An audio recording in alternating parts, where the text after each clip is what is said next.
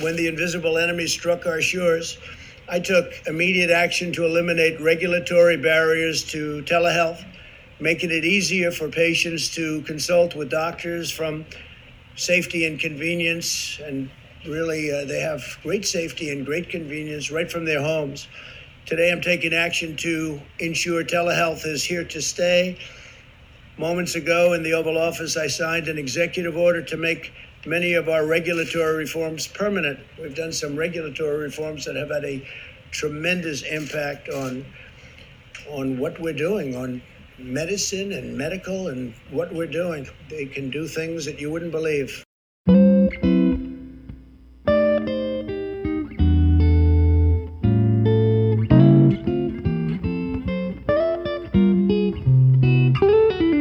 Hello and welcome to HIMSScast. I'm Jonah Comstock. I'm joined today by a large panel of HIMSS media editors. We have Healthcare IT News executive editor Mike Miliard. We have uh, Healthcare Finance News managing editor Susan Morse. And we have Healthcare IT News senior editor Kat Jercich. Hello. Yesterday, President Trump signed an executive order uh, effectively making many of the changes, uh, the pro telehealth regulatory changes that we've seen as a response to the COVID 19 epidemic, permanent. Um, it was a little bit of a surprise, uh, and it was, I think, for many people, at least on the surface, an answer to some prayers. So we're going to talk today on this podcast about that executive order, what exactly it says, what the repercussions are likely to be, what some of the responses from around the industry have been. And to start us off, Sue, I know you wrote the story on this and also a follow up. Uh, tell us, you know, what happened and, and some of the crucial salient details. Uh, sure. Well, uh, the president held a news conference about five last night he said he wants the order to allow Medicare to cover more than 135 services through telehealth. This is what's uh, being covered now through temporary flexibilities under the public health emergency. So it, it includes things, he said, like physical therapy, emergency department visits, home visits, mental health counseling, substance abuse, pediatrics and critical care and and more. He also talked about 2 million of additional funding excuse me, 2 billion of additional funding being available. And I think he meant this for rural providers because he talked a lot about the need for them to get the infrastructure needed to be able to do telehealth because of course providers have been investing heavily in this since uh, COVID and even before then. So, this is what providers and insurers have been waiting to hear. But now it's up to the Department of Health and Human Services and Centers for Medicare and Medicaid Services to put this order into action. So CMS came out today with several piecemeal proposals um, through its physician fee schedule that it released last night. And it's a little confusing as far as what CMS is allowing or wants to allow, wants to see temporary. Uh, it's asking for a lot of feedback and I believe that date to send in feedback is October 5th. But uh, one thing is it would allow Medicare providers to conduct evaluation and management home visits for established patients virtually, uh, emergency room virtual visits to modern to mo- to uh, monitor more the moderate health issues, um, and many others. Now, I think the notable exception as to what was being left out what wasn't has been said is parity. Right now, providers get the same amount of money for a telehealth visit as for an in person visit.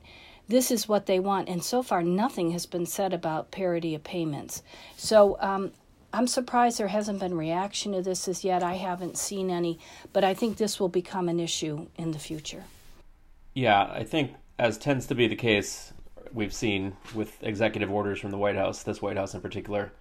I think the devil's going to be in the details, and you know we we've seen you know he he. he I don't want to get too political, but he, he talks a big game, and, and I think it's going to be interesting to see where this goes uh, going forward. We've already seen, obviously, CMS is, is putting together some policies um, pursuant to this. you know actual policies. But um, you know the, the, executive order leaves out a lot, and it's notable that it it does focus entirely. It, the focus is on rural hospitals, and you know we we've seen how telehealth, especially in this crisis, is just as as valuable in urban areas as as it is in, in rural.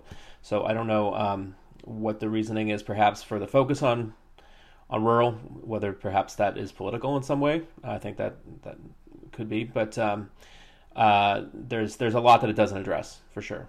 It is a surprise on the one hand, and yet on the other hand, I think those of us who have followed telehealth policy for a long time, it's not surprising because it, very often it seems like policymakers are a little bit behind the times in terms of, of thinking of telehealth as a tool primarily for rural communities rather than as we in the space tend to think of it as, as something that everyone can benefit from. But it is a little surprising that the current situation of COVID with everyone you know, exploding their telehealth usage hasn't sort of changed that perspective a little bit.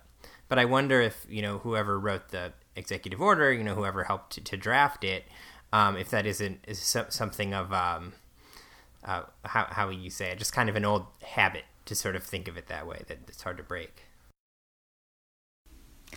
It also struck me, correct me if I'm wrong, Sue, I didn't see anything in here about the originating site requirement or the geographic site requirement from CMS.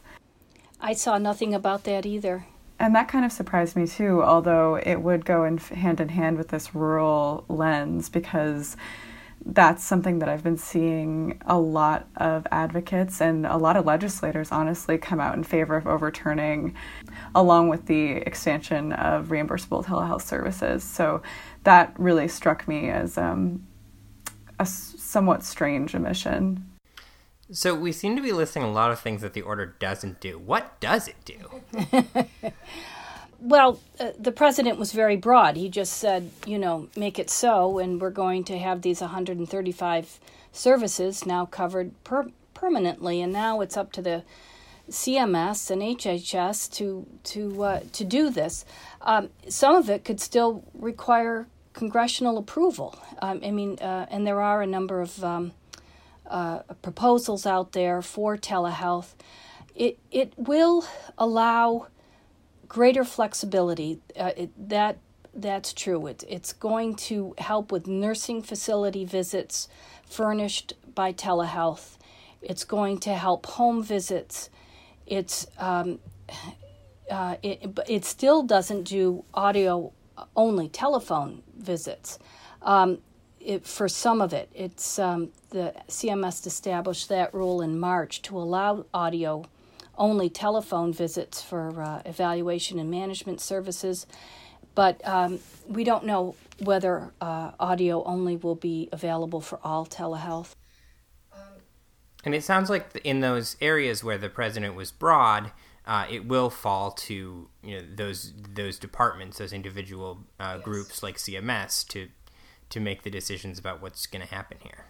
Yes. Yeah, it's said over and over that you know within 30 days, uh, you know the secretary of this or that department has to file you know a, a plan or report with him.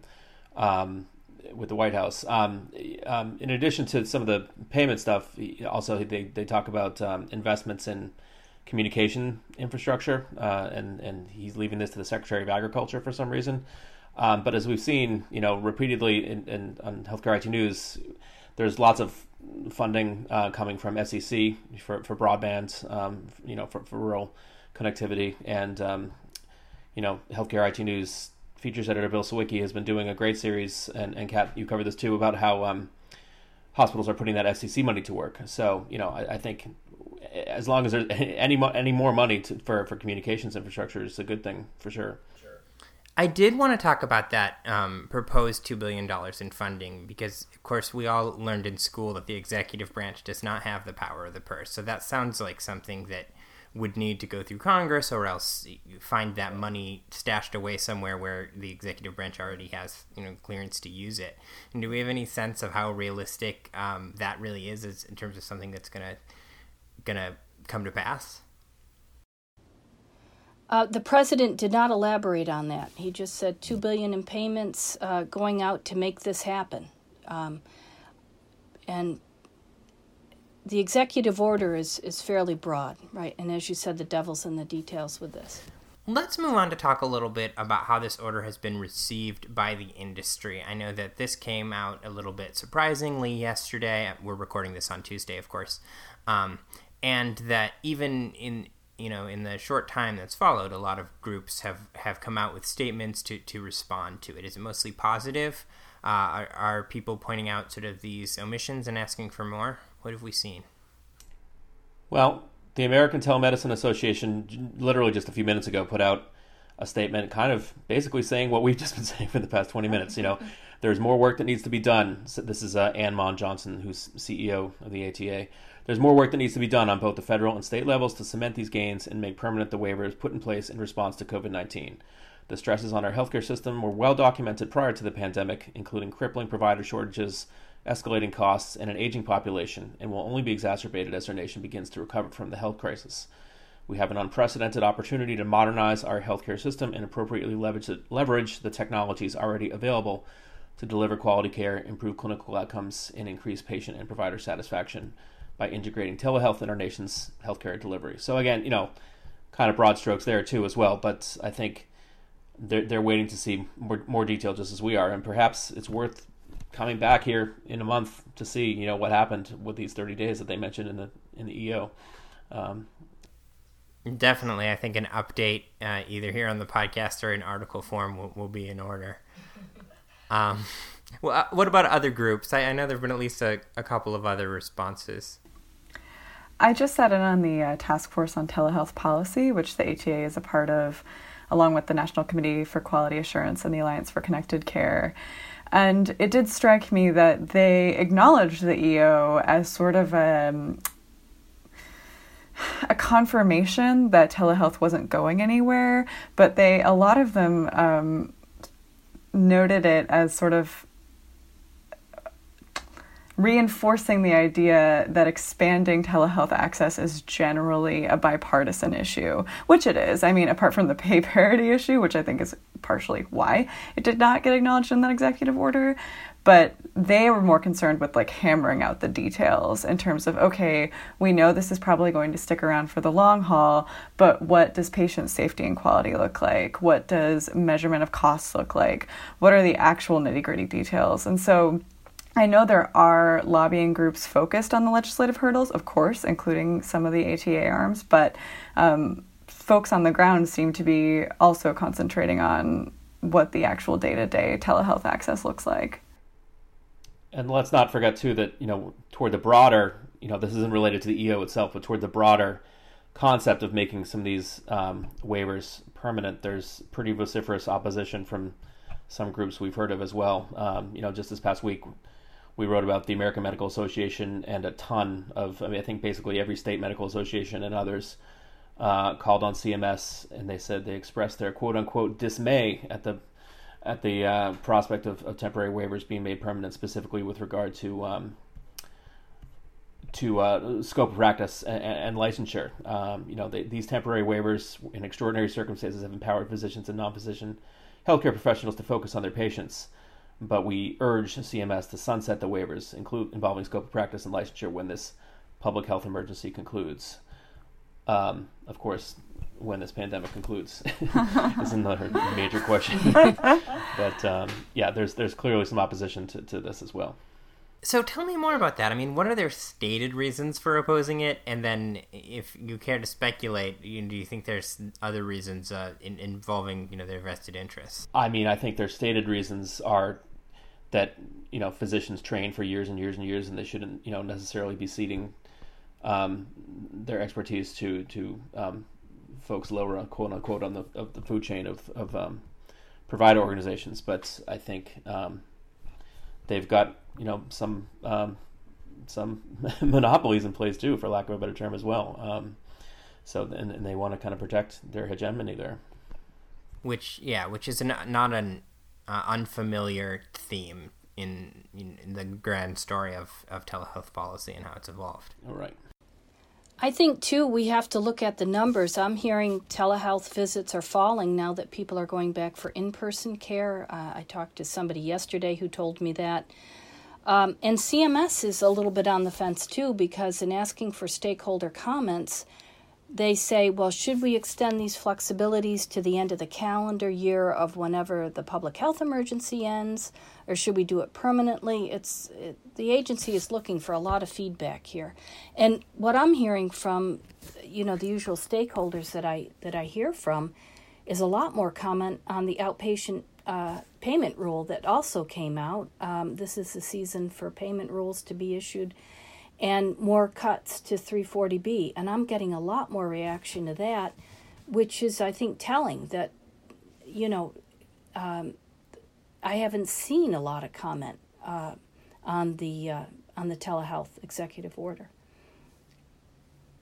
other than what's been mentioned here. It's new, of course, which is you know it, in in the grand scheme, and we really it came kind of without warning, is my sense. It did to me. I know that. Yes. now, this is, um, on the one hand, Trump has already been making news with some other executive orders around drug pricing, I know. And Healthcare Finance has written a little bit about those too. Um, is there any, I mean, connection here other than the, the fact that it's the same governmental apparatus being used to do it? Or um, it, it, does this fit into a strategy with Trump? Is he trying to that we can see kind of win points here in the healthcare side by by taking these sort of making these sweeping orders? Uh, it's definitely a presidential year, so yes, um, uh, you know, if he's looking to win points, I think he's picked something popular to do it with. Uh, he uh, did touch on pharma yesterday, saying he's gotten all kinds of calls to please don't go through with this uh, drug orders that would basically be price fixing, and he's supposed to be meeting with um, pharmaceutical companies. I don't know when. He didn't say, but he said he's heard he's heard from them. So um, who knows what will go forward and what won't uh, with this? But yes, it's definitely. Um, you know, an executive order is a way to get your stance out there uh, and and make broad statements. He spent a lot of time yesterday talking about how COVID is basically under control, uh, which of course a lot of people would disagree with him, including Dr. Fauci and Deborah Birx. Certainly, yeah, and and um, Trump Trump recently had that uh, Axios interview, which was maybe not the best press for him, although uh, especially on his handling of some of these these medical issues around COVID nineteen. He had lots of paper charts, that's for sure. so, is there anything we haven't talked about yet, and any angles are uh, on this news, or um, or things to watch for? One thing I was just thinking about as we're talking about the political angle of this is and specifically with telehealth, I mean, I wonder how much, if any, impact it has with the average voter. I mean, I think public knowledge of and appreciation of telehealth has certainly increased markedly. You know, we, we've been writing about this stuff for years and years, but your, you know, your average patient perhaps, you know, has, has never encountered telehealth until just recently. Um, so that's interesting, but I'm not sure, you know, whether or not the EO will have any you know, any impact politically. They may not have an awareness of the role the government plays in telehealth at all. I, I know that it's not uncommon in my experience when I talk to, uh, shall we say, civilians, folks outside the space, um, for them to say, "Oh yeah, well why?" Why would the government have anything to do with it? Why can't my doctor just talk to me however they want to? And they, they don't realize that you know there's restrictions in place on reimbursement. It's not all it's not obvious, I would say, to the average voter. Um, I think it, it, it, could be an appeal to senior citizens because a lot of the telehealth that he's talking about is for home visits and for people who, uh, you know, seniors that may want that flexibility to not have to go to their doctor for nursing facility visits. Um, so I think people would be, um, you know, aware of those. Sure. Yeah, and that is a population that tends to vote in pretty large numbers. Although, with a lot of voting moving to, to vote by mail, it, will be interesting to see. It's also a population that has a, a, harder time getting out to the polls, so and is at more at risk for catching COVID. And I think it's never uh, a politically unpopular move to say you're supporting rural populations, as we talked about at the top of the episode.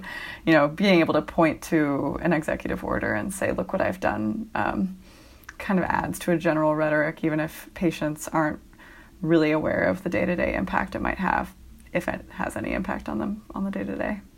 True, and we have seen time and time again that telehealth seems to be an area where um, it's possible to get bipartisan consent and cooperation, uh, which are an increasingly rare commodity these days.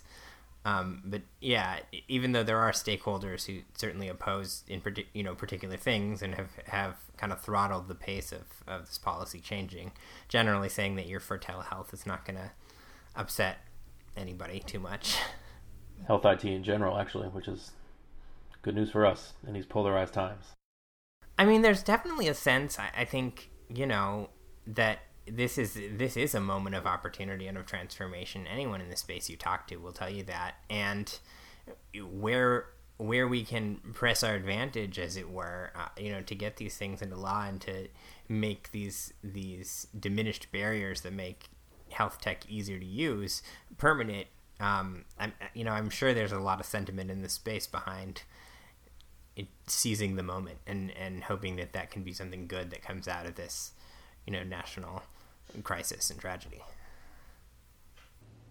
Yes, I think it's good we're seeing action on this, and um, it forces, uh, you know, Seema Verma, administrator for CMS, said she was, you know, she needed to wait for federal action before she could, you know, release anything, and now they're releasing things. So um, at least there'll be debate and discussion and stakeholder comment, and it will move the discussion forward. Yeah, well, it will certainly be interesting to see how it progresses forward from here. You know, I think we'll keep an eye on it. We'll we'll look to see um, how much of this turns out to be logistically and politically feasible, how much weight the executive order ends up being able to carry. Um, shall we wrap it up there? Any final thoughts?